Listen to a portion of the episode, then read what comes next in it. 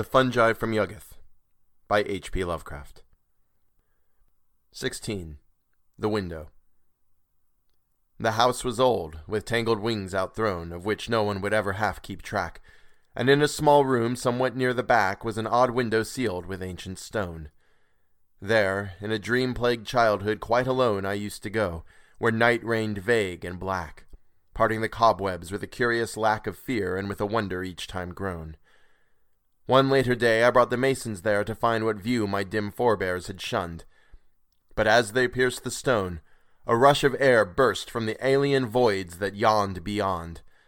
They fled, but I peered through and found unrolled all the wild worlds of which my dreams had told.